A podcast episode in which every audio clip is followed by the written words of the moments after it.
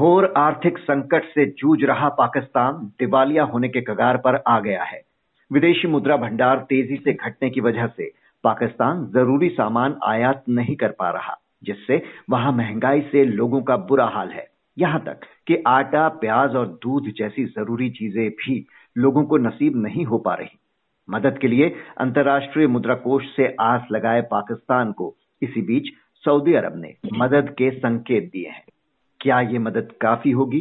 कैसे उभरेगा पाकिस्तान इस हाल से? जानने के लिए बात करते हैं। जेएनयू में स्कूल ऑफ़ इंटरनेशनल स्टडीज़ में एसोसिएट प्रोफेसर अंशु जोशी से। डॉक्टर अंशु, पाकिस्तान के पास इस वक्त पाँच अरब डॉलर का विदेशी मुद्रा भंडार बचा है, जिससे सिर्फ़ तीन हफ़्ते तक ही सामान वो मंगवा सकता है। मदद नहीं मिली तो जल्द ही पाकिस्तान के डिफ़ॉल्ट होने का खतरा है। आखिर ऐसी दुर्दशा की स्थिति में क्यों पहुँच गया पाकिस्तान? अक्षय जी पूरी कहानी की ओर जाएँगे तो लंबी कहानी है। आज जो हम पाकिस्तान की दुर्दशा देख रहे हैं, आर्थिक जो व्यवस्था है, वो पूरी तरह से कलेप्स कर गई है। आम आदमी को अपनी ज़िंदगी जीना मुहाल हो गया है।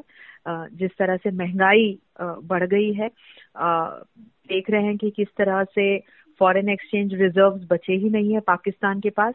और हम देख रहे हैं कि पाकिस्तान को न तो अपने आसपास के देशों से सहायता मिल रही है, न उसके तथाकथित मित्र चीन से ऐसी कोई बड़ी सहायता मिल रही है। और आईएमएफ ने भी अब सहायता देने से मना कर दिया है।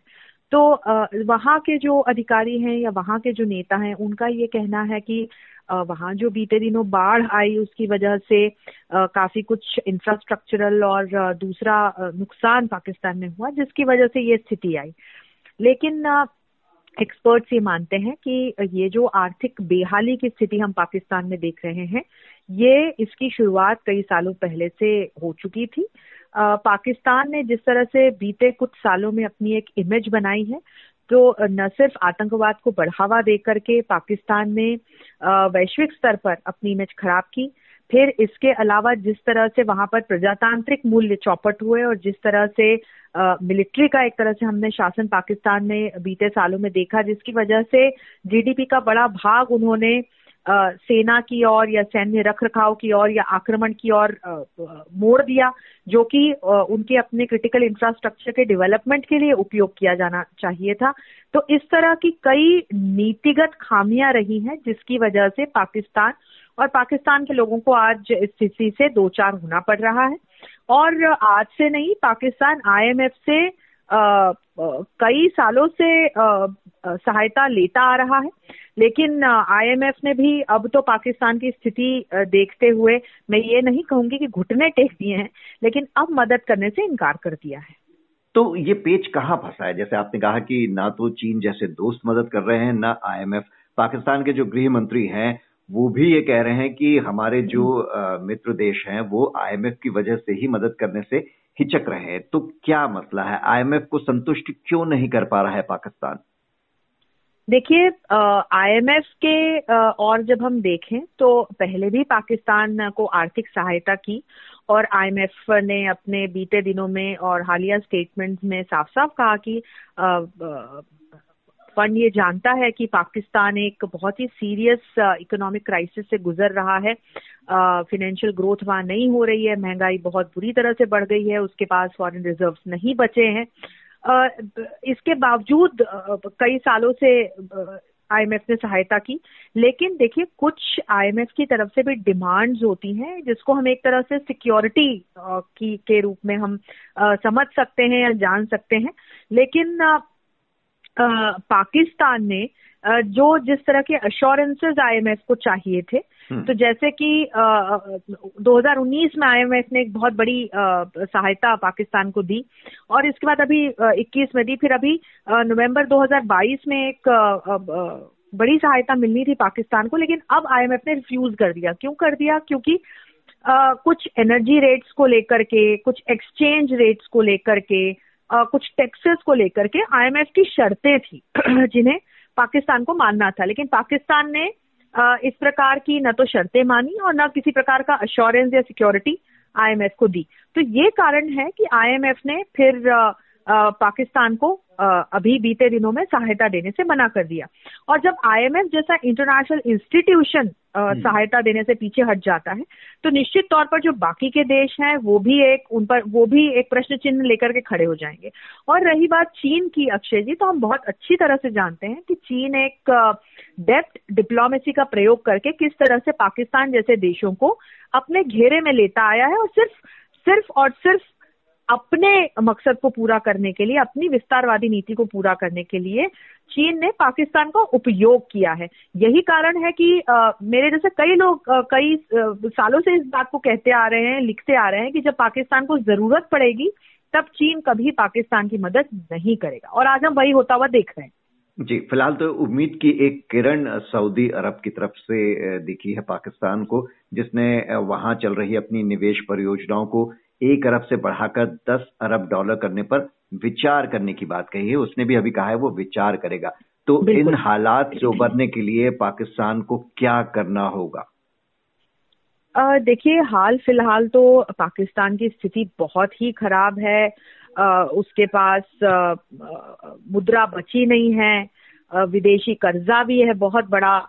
उसके बाद जो एक हमारी जो क्रिटिकल बेसिक जो हमारी सर्विसेज़ होती हैं जैसे कि हम देखें कि दवाइयाँ हुई या भोजन हुआ या एनर्जी हुई तो इस तरह की जो सुविधाएँ हैं, ये बेसिक सुविधाएँ हैं और ये एक बहुत बड़ा कंसर्न हो सकता है क्योंकि हमने बीते कुछ महीनों में देखा कि किस तरह से श्रीलंका में बिल्कुल इसी तरह की स्थिति बनी थी और किस तरह से वहाँ के लोग सड़कों पर तत्कालीन राष्ट्रपति गोटाबाया का विरोध करने के लिए उतर आए थे, क्योंकि लोगों को न दवाइयाँ मिल रही थी, न भोजन मिल रहा था, न पानी मिल रहा था, न बिजली मिल रही थी तो आखिरकार लोगों ने प्रदर्शन करना शुरू कर दिया था। तो यही हाल होता हुआ मुझे पाकिस्तान में दिखाई दे रहा है और चीन का वहाँ पर भी बड़ा, बहुत बड़ा हाथ था श्रीलंका में जो स्थिति उपजी, यहाँ पाकिस्तान में भी बहुत बड़ा हाथ है, हम सभी जानते हैं। तो फ़िलहाल मुझे लगता है कि पाकिस्तान को एक तो अंतर्राष्ट्रीय मंचों पर जो जाकर के पाकिस्तान के नेता अब सहायता मांग रहे हैं तो पाकिस्तान अभी तुरंत तो अपनी इमेज में सुधार, छवि में सुधार नहीं कर सकता। लेकिन कम से कम जो शक्तिशाली देश हैं, उनको आश्वासन दे पाकिस्तान, जो अंतर्राष्ट्रीय मंच है, उनको पाकिस्तान ये आश्वासन दे कि भाई वो अपनी छवि में सुधार करेगा, वो प्रजातांत्रिक मूल्यों का सम्मान करेगा, वो आतंकवाद को बढ़ावा नहीं देगा। तब मुझे लगता है कि शायद जो उसके आसपास के देश हैं भारत जैसे देश हैं, या अमेरिका जैसे देश हैं, वो पाकिस्तान की मदद करे। दूसरी बात ये तमाम देश पाकिस्तान को चीन के दृष्टिकोण से देखते हैं तो यहाँ पर भी मुझे लगता है कि पाकिस्तान को आगे बढ़कर इस बात को साफ़ करना चाहिए कि किस तरह से चीन ने जिस भी वजह से, लेकिन अभी तो पाकिस्तान की सहायता नहीं की है, क्योंकि एक कारण ये भी है अक्षय जी कि चीन खुद एक बहुत बड़े इकोनॉमिक क्राइसिस से गुजर रहा है। तो पाकिस्तान को अपनी छवि में सुधार तत्कालीन स्तर पर और दूरगामी दृष्टि से लाना पड़ेगा। तभी मुझे लगता है कि उसको आर्थिक सहायता प्राप्त होगी और तभी शायद उसकी गाड़ी पटरी पर लौट पाएगी। आपने श्रीलंका की बात की तो बिल्कुल उसी राह पे चलता दिख रहा है पाकिस्तान। राजनीतिक अस्थिरता दोनों जगह और दोनों अर्थव्यवस्था का बहुत बुरा हाल। हमारे पड़ोसी मुल्कों की ऐसी हालत हमारे लिए कितनी चिंता की बात होनी चाहिए?